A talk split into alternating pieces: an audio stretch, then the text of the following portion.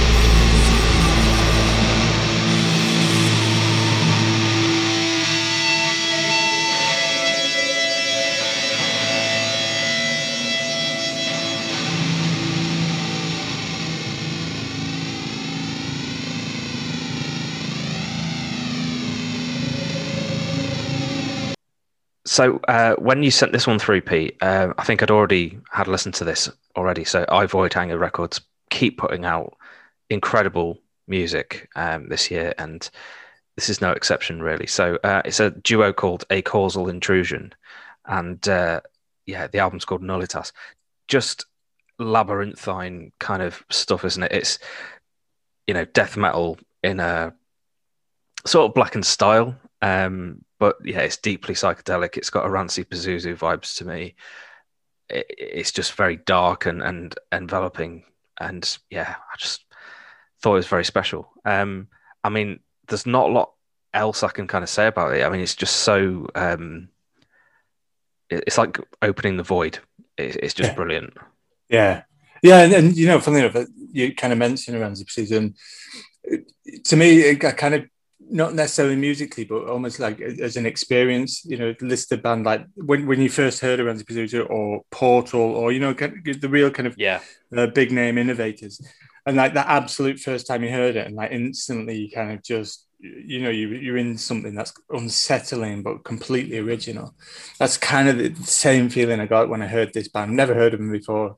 You know, we got this on a press release with the Aesop Trillium album, which we played quite a while ago because we played the pre-release track. And so I've had this kind of there for, you know, like, you know, something I've been listening to kind of quite a while now. And it just still feels that strange. It feels, you know, I still kind of, you kind of just a kind of odd setting with it when you listen to it. And, you know, there's something in the, and I think it's in the press bio on the Bandcamp or something, it's kind of, it's, you can all, you kind of track them in the comparisons to bands out there. Whilst they're still kind of, you know, incredibly original and stand on their own. It mentions bands like Ulcerate, so, you know, and you can see that through kind of like almost like doomy vastness to it, and Time Ghoul. So you've got this space and the death.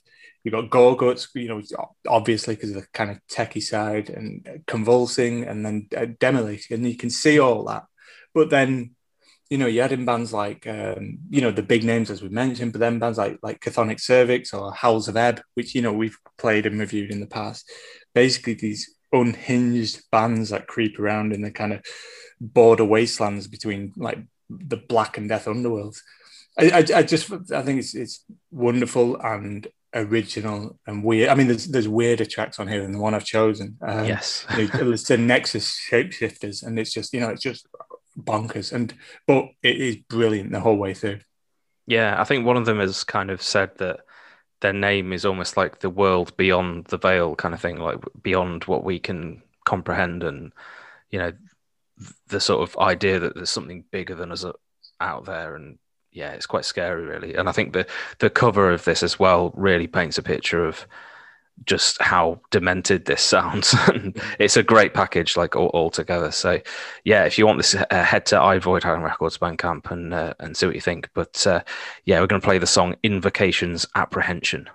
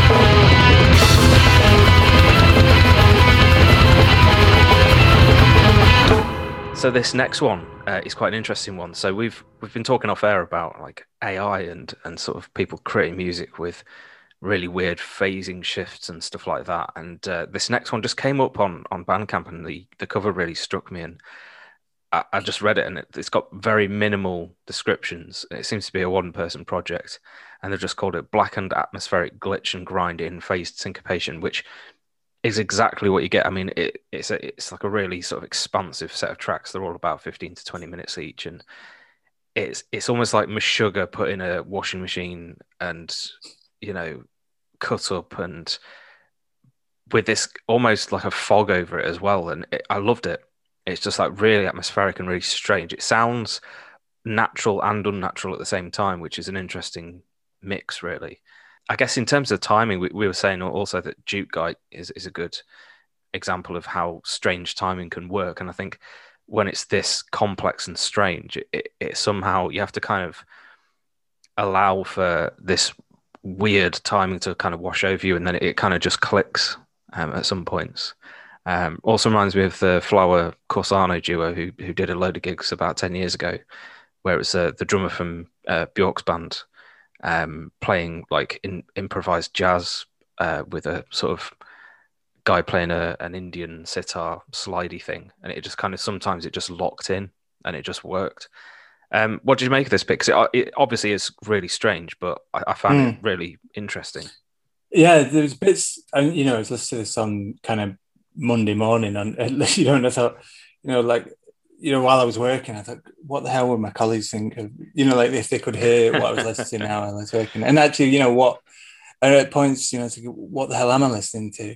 But others, but generally you kind of get that experiment, you get what's going on. And we mentioned Duke Guy and similar type things. It feels more like an art exhibition than like traditional listening to music, for fun, as it were. So, but all credit to it, and the fact that these kind of long songs or long tracks, I didn't kind of just I wasn't there hoping to press skip or end. I was happy to sit and kind of absorb that all.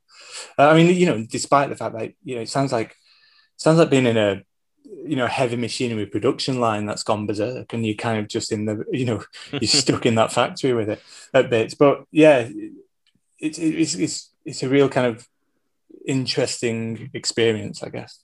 Yeah, I think we're just going to play like a bit of an excerpt from this, but if you want to listen to the whole thing, it's about an hour long. Yeah, so the record's called Hyperflux, and you can get it at airlocknoise.bandcamp.com, and we're going to play the song Third Position Initiated.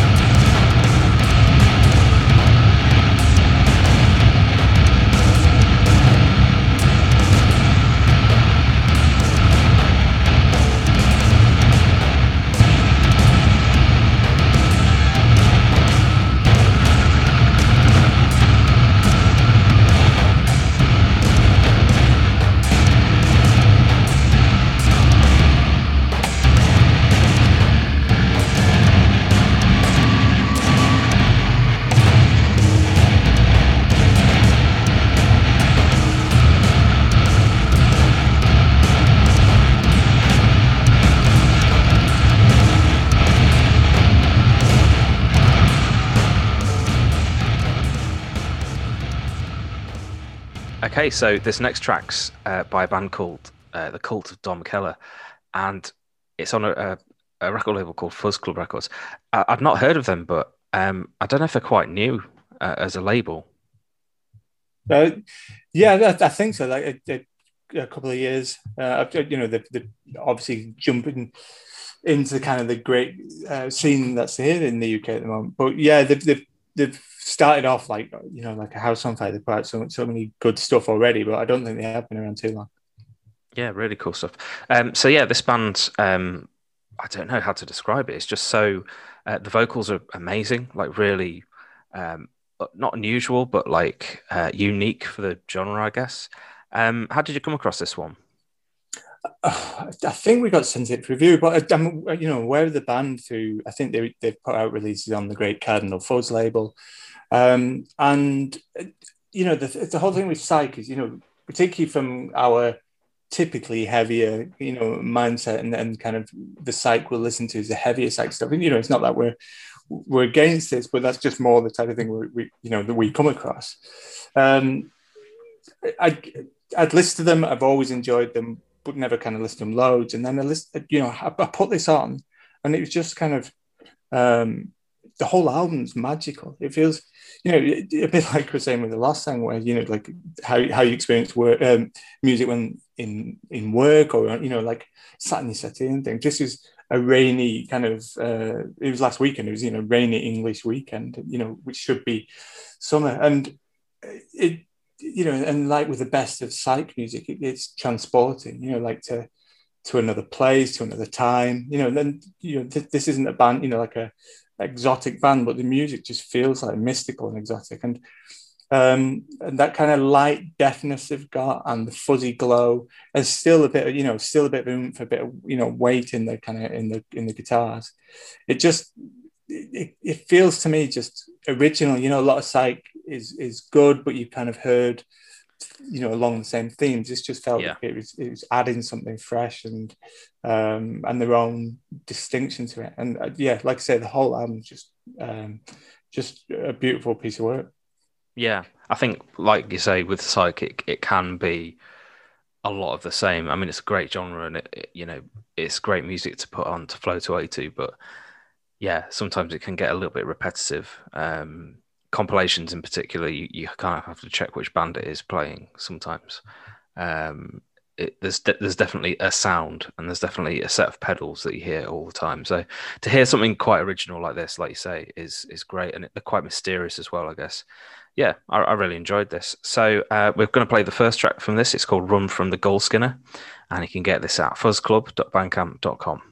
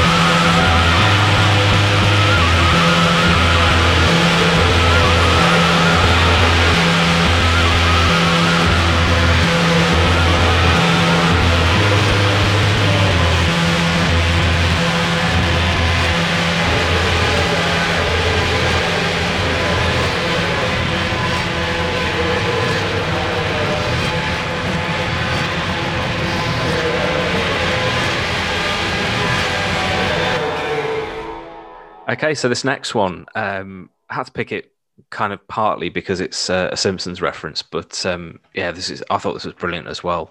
So a band called Dr Colossus, who have basically got like an entire gimmick based on the Simpsons. I think the only other band I can think of is there's like a Ned Flanders hardcore band out there as well. Oakley Dokley. That's it. Yeah. O'Killy Dokley. Yeah. And I think there's probably loads of bands that reference the Simpsons in grindcore, but you know, it's quite nice to see a series that's been going like what 30 years or something like that. Just still inspiring people to make music like based on it. So yeah, this really caught my eye because basically it takes off the Dope Smoker Jerusalem cover with characters from The Simpsons on the front, which yeah, I thought was brilliant. But the music is fantastic as well. I thought I'll give it a chance. Turns out they're brilliant. From Melbourne, Australia. And yeah, it's not quite Sleep ripoff. It's kind of got a little bit of High on Fire in there, I guess. A little bit of Torch, maybe. What were your kind of first thoughts on this one, Pete? Yeah, Red Fang was the one I thought. That's the kind of, you know, like that upfront, bold bravado of that. And, you know, and for all the, I suppose they can't mind, you know, I thought, you know, for all the kind of people who are going to focus on the thing, well, you know, that they've only got themselves to blame if they were there. So I'm sure they can't mind about it.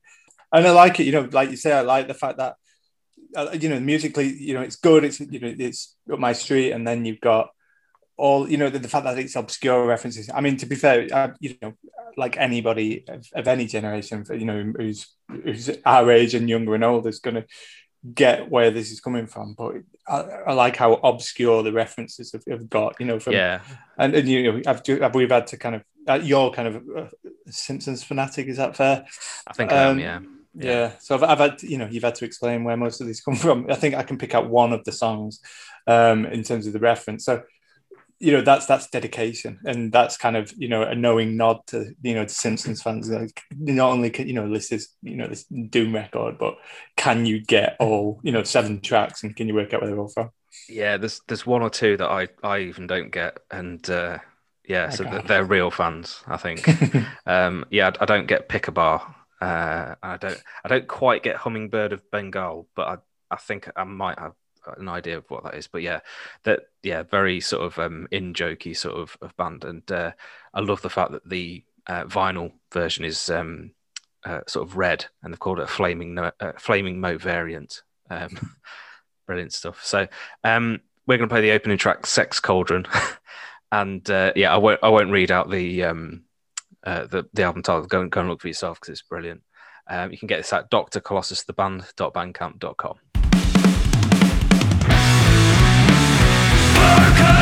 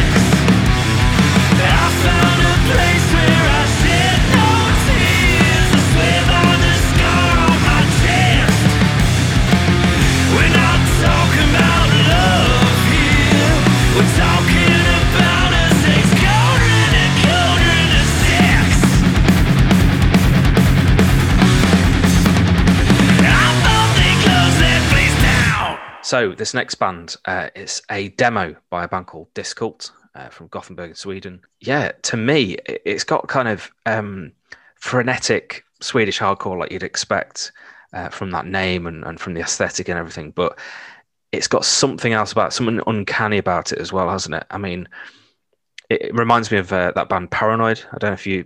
Did you see those when they came to Sheffield a few years ago? Yeah. Yeah, it's got those vibes going on. But yeah, I love this. Really cool stuff. Yeah, you know, and obviously it's crusty and it's doomy, but it's full of character. You know, I just instantly, you know, kind of love this. And, you know, it's got that kind of ferocious black and hardcore almost as well. The band's like, say, Dark Circles as well. So just a complete rush. And I found this just, you know, by looking around on Bandcamp, and I was wondering about this, whether, you know, like you listen to these album after album, if you do trawl, you know, and you go on these kind of never-ending journeys down Bandcamp, clicking links, and I thought, actually, am I wasting my time? Because the gems will surface up to me anyway, whether through emails or through friend suggestions or whatever. And, you know, I did start to wonder whether I was just kind of wasting my time listening to kind of these obscure or just bad releases all the time. And then whenever I kind of think that something like this comes along, and I just click the link, and I think this is why you do it, because you get that absolute thrill. You know, it's gold. Yeah. Yeah. Yeah. And it kind of had me instantly smiling and got me adrenaline pumping. And, you know, I was just instantly in love with this release. So, you know, I think it is just kind of brilliant, you know, crust metal, and so, you know, anybody who's into that will kind of love this straight away. Absolutely, I can absolutely see these tearing up the Cricketers' Arms in about 2006 or something as well, just on some tour, like in front of 20 people on a Thursday night or something. Brilliant. I guess that what you've just described is like the modern equivalent of crate digging.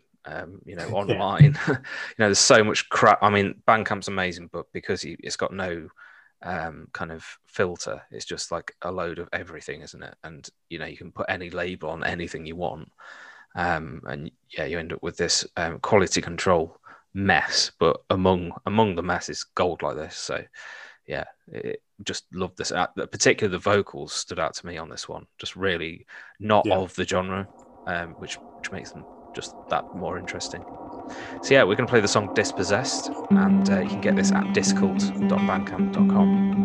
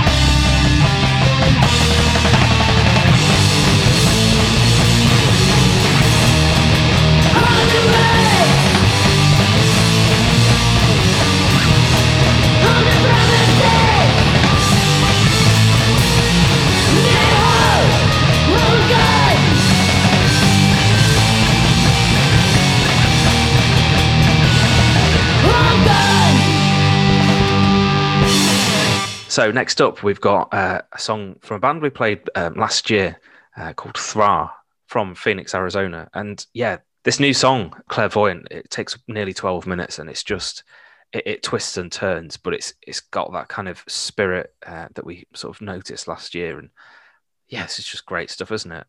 Really accomplished and yeah, just like really impressive. Yeah. You know, it's we both, I think, had this on our list to choose this week. And, you know, then you look at like the Bandcamp tags, as you've seen them now, it says Death, Doom, Sludge and Amp Worship.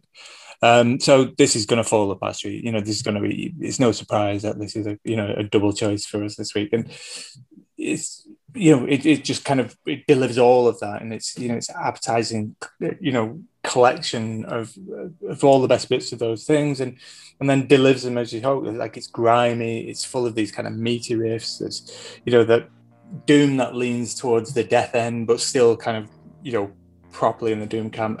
I just kind of, I like this, you know, and I like the fact that also, just as an aside almost, they've put out, they seem to put like 2-track EPs, releases, whatever you want to call them, frequently. So this band, you know, this is a band cropping up regularly, and I like that. I much prefer that than kind of, you know, a 14-track album every 3 years. So a band I'm happy we're playing again because, you know, it's just really good music. Yeah, it's just, it kind of ticks a lot of boxes for us, I think, and yeah, I think the fact that we both went for it is says a lot, really. So yeah, if you want to hear this, you can go to thra.bandcamp.com, and as we say, we're going to play the song Clairvoyant.